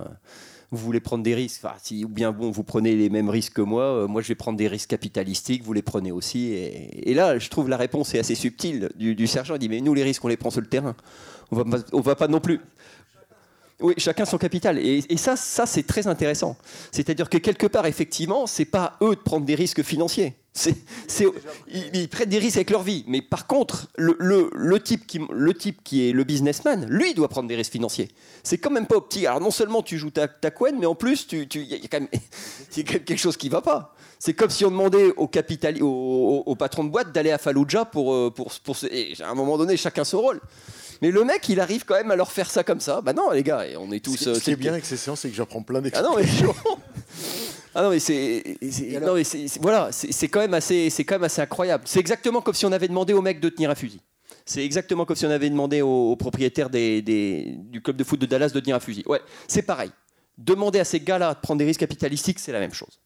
C'est quand même incroyable. J'ai payé deux fois. quoi. Oui, voilà. Tu, tu, tu payes deux fois. C'est, c'est, c'est, c'est- ouais. Et alors justement, euh, pour rebondir là-dessus, il y a quelque chose qui m'a beaucoup plu dans ce que vous avez dit, c'est le fait que finalement, chaque personnage, et, et on peut dire ça de tous les personnages, et, euh, a sa raison euh, Ouais. intime qui le pousse à agir comme il agit et à se battre pour ce qu'il croit être en quelque sorte sa mission. Oui. Et là, euh, j'ai envie de dire qu'on retrouve exactement les ressorts de la tragédie grecque. Dans la mesure où dans la tragédie grecque, comme selon l'aphorisme bien connu, on n'est pas dans l'opposition de quelqu'un qui a raison et de quelqu'un qui a tort, mais on est dans la confrontation de personnages qui ont tous raison. C'est exactement Et je pense qu'il y a ça dans le film. Bah, c'est exactement, c'est exactement ce que, ce que, ce que je ressens. Et, et même tout à l'heure, on a jugé les- l'attitude des les roadies en fait, les, les mecs qui montent la scène et qui la démontent et tout ça. Mais d'une certaine manière, si la scène n'est pas euh, démontée en 9 minutes, euh, on joue avec leur boulot. Ils peuvent être virés, il peut se passer des choses comme ça. Et par ailleurs, et c'est ça qui est terrible, ceux, ceux qui disent aux mecs, ceux qui disent aux soldats, c'est ici on est chez nous, vieux. C'est notre boulot, c'est- notre tempo, c'est notre, euh, c'est notre. euh, Vous, vous êtes là. Bon, écoutez les sont gars. pas chez eux. Ils sont. Vous n'êtes pas chez vous. Nous, nous, on est chez nous. C'est-à-dire que même eux, d'une certaine façon, ils font, ils font leur taf. Ils ont ces, ces- ces gars qui, qui sentent instables. euh, Il y a quand même une. C'est un peu le grain de sable dans un. Après tout, le mec s'est avancé plus qu'il ne devait sur la scène. Donc ils se disent, euh, il y a quand même un, un- comment dire, un, un foyer de- de- d'insécurité par rapport à notre travail. Tout ça, c'était même eux, alors qu'on pourrait quand même se, se dire- ralentissent. Il est ralent. Voilà. Et, et en fait, je pense pas qu'il y ait un seul personnage dans le, dans, le- dans le film qui puisse échapper à ça. C'est-à-dire que moi, je vois pas un. Alors, nous, bon, on sent qu'Angly. Mais même la sœur, elle est, elle est, elle a pas envie d'avoir sa mort sur la conscience. Elle, elle est pas, elle est pas. Ce que je veux dire, c'est que la sœur, d'une certaine manière, par son comportement, ses actes, exprime une conscience politique. Oui. Elle s'oppose au père, elle, euh, y a, elle, elle refuse d'être dans, je dirais, l'utilitarisme, une forme de productivité. elle fait un pas de côté, ouais. Elle fait. Il y a quelque chose dans le personnage de la sœur qui m'a donné le sentiment qu'elle était euh, une sorte de conscience qui refuse de jouer le jeu, littéralement. Au moins, elle est, ouais, par rapport au spectacle et, tout ça, il y a au moins la, pauvre bagnole qui, au bout, elle attend dans les entrailles du stade où elle dit, euh, il y, a- y au moins ça. Mais, mais, elle, elle mais même elle, euh, elle a plus besoin de Billine que Billine n'a besoin d'elle. Enfin, c'est quand même à peu près la seule personne normale qui, dans, sa famille ou la seule personne qui. Donc elle se dit, voilà, Billy Lynn, c'est plus sa famille, il a une autre famille d'une certaine manière. Il a, il a des, donc euh, ils, ils- ils sont, mais c'est la, la logique de la sœur, effectivement, pour nous, enfin, on est fatalement un peu plus proche de, de- de ce qu'elle raconte, effectivement. Mais après, C'est- C'est un peu le seul personnage, je dirais, dans le film qui a un peu de, de consistance, le seul personnage qui soit en dehors du stade. Oui. C'est-à-dire, Qui- c'est viennent pas de ce monde-là. Voilà. C'est la seule qui, qui, bon, qui parle de- depuis un autre espace. mais ce qu'elle incarne, enfin, ce qu'elle incarne, elle vit dans des conditions. euh, la, guerre en Irak, c'est pas sympa, mais le, repas, c'est terrible. L'attitude du père, c'est terrible. L'attitude de la mère qui lui dit de fermer sa gueule, c'est terrible. C'est-à-dire que, par exemple, je trouve qu'il ne respecte pas plus la, parole de. Il y allait, lui. Alors, on va, arrêter de lui raconter quand même des conneries sur l'Irak, sur le y aller. Mais même à la table, dans son propre foyer, on, essaie de le faire taire ou de faire taire la confrontation ou le débat. Absolument. C'est- pour- ça que je pense qu'il n'y a pas de. y a Non, non, de- le film dit, ouais, ouais. le film dit, il n'y a plus de home. Il n'y a plus de home. A- Et, là, ça m'a fait penser à American Sniper, mais ce serait trop long. Mais il y a Oui, une oui. scène comme ça où le personnage principal se souvient d'une scène d'enfance et où le père à table pose le ceinturon sur la, Ouais. la table du repas. Bon, qui ça pose, ça plante le décor. Mais euh, ça ou un autre film. Parce qu'ils sont rares finalement les films qui traitent de ça. Il y a un film de Catherine Bigelow qui s'appelle Des mineurs. Ah oui. Et où le personnage, on comprend, euh, le personnage donc fait- arrête pas de faire des tours, comme on dit euh, en Irak, et il euh, et quand en fait il rentre aux États-Unis, il y a une scène où il va au supermarché, Ouais. il voit les, les- les rangées de cornflakes, et en fait on comprend que rien ne peut lutter contre son autre, enfin contre l'ailleurs, c'est-à-dire le, le champ de guerre, qui est en fait le lieu là pour le coup dans le film de son adrénaline. Où le film où le, fi- le film voilà où le personnage se sent vivre et exister par rapport à un lieu qui est son lieu d'origine, son foyer, et qu'il l'a euh, totalement déserté. quoi. Là, comme tu as dit au départ, je pense qu'on passe encore un. c'est- Parce que c'est pas simplement un quotidien morne, ennuyeux, où là, on lui dit casse-toi. Y a- on, on passe, on, on- voilà, on, on passe là. un- C'est vrai qu'en fait, c'est lui qui. Enfin, c'est Bernard qui, qui l'a dit tout à l'heure, mais je pense le truc, c'est que c'est lui qui déserte en fait. Non, mais il, il dés- il déserte l'Amérique. Voilà. C'est-à-dire que l'armée lui permet de déserter l'Amérique. que Alors que s'il avait quitté l'armée, au contraire, il, il faisait la main avec l'Amérique. Donc tu es dans cette situation paradoxale et inversée d'un soldat qui déserte son pays. Parce qu'on a eu pendant deux heures le spectacle d'un pays invivable. Voilà, tout à fait. Ou invivable, ou. Et justement, comme disait euh, Damien, en, contraste avec sa douceur, son côté contemplatif, son côté peut-être que. Il y a quand même des sacrées scènes, euh, je trouve, une fois, quand ils échangent avec Vin Diesel, il y a des portraits de Saddam Hussein euh, derrière sur le. Sur le mais il y a quand même une clarté, une clarté solaire, il y a quand même quelque chose de- de- d'apaisant, il y a toujours un arbre, il y a toujours un. on, a presque l'impression de fraîcheur, puisqu'ils sont, sous ils sont, ils sont sous un arbre. et il y a quand même des choses comme ça, en tout cas sur la tranche de vie américaine qu'on lui montre, qui sont pas données. Il y a un sentiment de- de- d'apaisement qui là sont pas donnés. Alors tu vas, tu vas, tu vas te battre. Irak, il reste du monde, quoi. Il reste Oui, euh, il une reste- sensation du monde, quoi. Voilà, Alors que ouais. dans le dans le dôme, il n'y a plus, non, il y a c'est- plus que l'artefact, il n'y a plus que le simulacre. Il n'y a, plus que le la- spectacle en fait. Voilà. le spectacle a tout dévoré. Et voilà, c'est ça. Et même quelque part le regard du gosse, on en parle. Dieu sait qu'il est dur le regard du gosse quand on arrête ses parents. Et, et d'ailleurs le père dit un truc euh, au traducteur, il dit une phrase incroyable. C'est le traducteur dit, alors qu'est-ce qu'il dit? Il dit qu'il reviendra pas.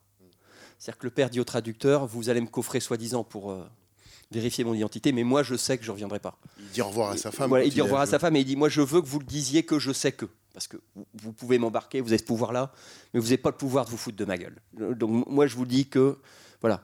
Et même le regard du gosse, c'est quand même plus vrai, c'est plus humain que, que quel que soit que, n'importe lequel des. laquelle des situations qu'il ait croisées sur l'espace-temps de son arrivée au stade. Il, y a- se passe quelque chose, ils échangent quelque chose. Et c'est pour ça qu'il dit, je, je pense, je me sens plus près des barbus que de vous, ou un truc comme ça, parce que quand même, il est en, il essaie de bien faire, il essaie de comprendre, il est en empathie, on lui donne, il a pris sur les choses, il y a on lui renvoie quelque chose d'autre que son inutilité ou le fait qu'il faille qu'il s'efface du tableau. Il y a quelque chose comme ça. C'est-à-dire qu'on en est là. Et Dieu sait que la scène dans la maison est, quand même dure. Mais il y a plus d'humanité là qu'il y en a, dans, le, stade. Je, je- pense pas me tromper, je veux pas vous. Mais en tout cas, moi, c'est la sensation que j'ai. Juste une dernière petite chose, je pense que le, film est également euh, marqué par la volonté d'inscrire ça dans l'histoire de- des États-Unis, avec toutes les, un certain nombre d'obsessions, euh, en particulier le, retour de guerre, euh, qui est marqué par ce qui s'est passé après, après 1918, quand les, soldats sont revenus souvent blessés, etc. Euh, il y a énormément de pages de littérature américaine qui sont consacrées à ça, en particulier chez Faulkner. Et je, pense que ce, point-là a profondément marqué l'histoire des États-Unis. Et les- c'est devenu une de leurs obsessions. Et euh, on a aussi la, fameuse photo dans le bureau du, patron du, club de football avec le, cavalier devant Fort Alamo. euh, avec une Ah, réplique il- relativement amusante. Euh, Rappelez-vous que Oui. ce sont les Américains, ce sont les Mexicains qui ont mis la, Voilà. raclée au bout du Là, sang. bah là, en fait, il, il résume, euh, il résume beaucoup du film en, en une réplique, en fait. C'est-à-dire que le, le mec est dans le fantasme d'Alamo, lui, il est dans la réalité militaire d'Alamo, qui est qu'effectivement, ils se sont fait déboîter. Bon, et après, ils- non mais je veux dire, tu, tu peux pas, voilà. Donc à un moment donné, toi, tu peux te raconter toutes les histoires que tu veux, puisque tu, tu ouvres un rideau, tu es en loge et tu regardes tes mecs se faire tordre. Mais dis-moi. peut être du côté de l'image, mais moi je te Bah, dis. bah oui, bah, qu'est-ce que je fasse C'est historique. Bah, Voilà. Donc c'est, non mais à un moment, voilà. Pardon. Alors je profite de cette intervention et de, disons, cette- euh, ce pied de nez euh, pour, euh, euh, disons, aborder un, un point qui, est, en fait, pour moi, me paraît être, euh, le, euh, le, le- le centre du film, enfin, peut-être même la question fondamentale du, du film, mais je pense qu'on l'a à peu près abordé, mais sans, vraiment le toucher. Donc cette histoire, donc je reviens à mon réel imaginaire, etc. Euh, euh, au- au- autour de l'imaginaire, on a parlé de cannibalisme, euh, d'accord, mais euh, bon, je vais faire un peu exprès. J'ai parlé un peu, je vais prendre un vocabulaire un peu enfantin quand on parle de, de- la piscine. Vous avez le petit bain, le grand bain, et on a pied ou on n'a pas pied? Donc le problème du, film par rapport à ce personnage, donc je fais une petite incise. Euh, donc il est doux. Euh, on, dit il est aussi humain. Moi je rajoute encore un degré. Euh, en fait c'est encore plus, enfin plus bête. C'est, disons pour nous c'est peut-être même le plus touchant par rapport à ça. C'est le plus décent. C'est quelqu'un qui est en fait fondamentalement décent. Qui, a une décence. Alors, les autres personnages qui gravitent, les, les gens, ils sont super pros, ils ont leur métier, etc.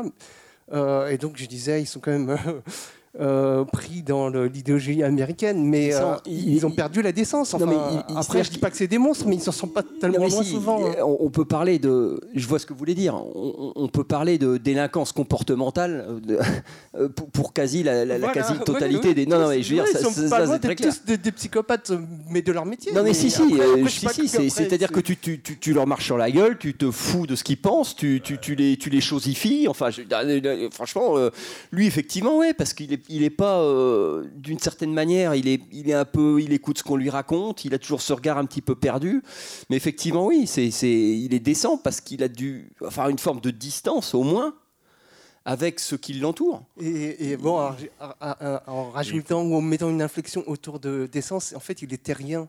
C'est quelqu'un qui veut voir un peu comment ça se passe sur la Terre, Mais enfin, c'est-à-dire sur que la planète, ils- dans son environnement. Ils euh, sont, toutes, ils sont tous en fait, quelque part, tous les autres sont dans des strates qui se sont accumulées sur la société du spectacle, la communication, le marketing, l'habillage, l'image, le regard. le- Lui, effectivement, il est, au niveau, il est à un niveau très simple. Lui, lui, il fait les choses, il est, il existe. Et les autres sont sur lui. Alors donc euh, je rajoute et peut-être j'en termine. Non non non mais vous allez voir c'est le truc c'est le, le point de- sur le film. Alors je fais un peu exprès, je tire.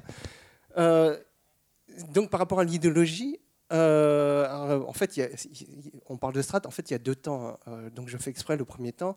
Euh, et je rajoute un, peu une métaphore, un peu une image comme ça, mais euh, pour que ça frappe aussi. En fait, ils marchent euh, tous, mais lui particulièrement, parce que c'est fi- filmé quand même de son point de vue, à Billy Lynn, c'est cette idée de sable, mou- de sable mouvant. C'est qu'il est dans ce bain idéologique, ce broage de crâne, ce conditionnement. Il marche, il marche, mais à chaque fois qu'il. Vous l'avez un peu dit, hein, cette idée-là, c'est.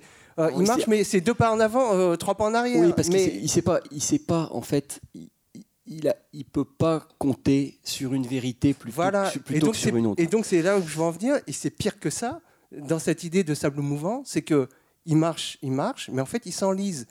Et, euh, et là où c'est fort, euh, disons de façon cinématographique euh, et même d'un point de vue éthique de cinéaste, c'est et vous le relevez et toujours euh, en l'esquissant. Non mais cette idée du regard, et c'est dit dans le film.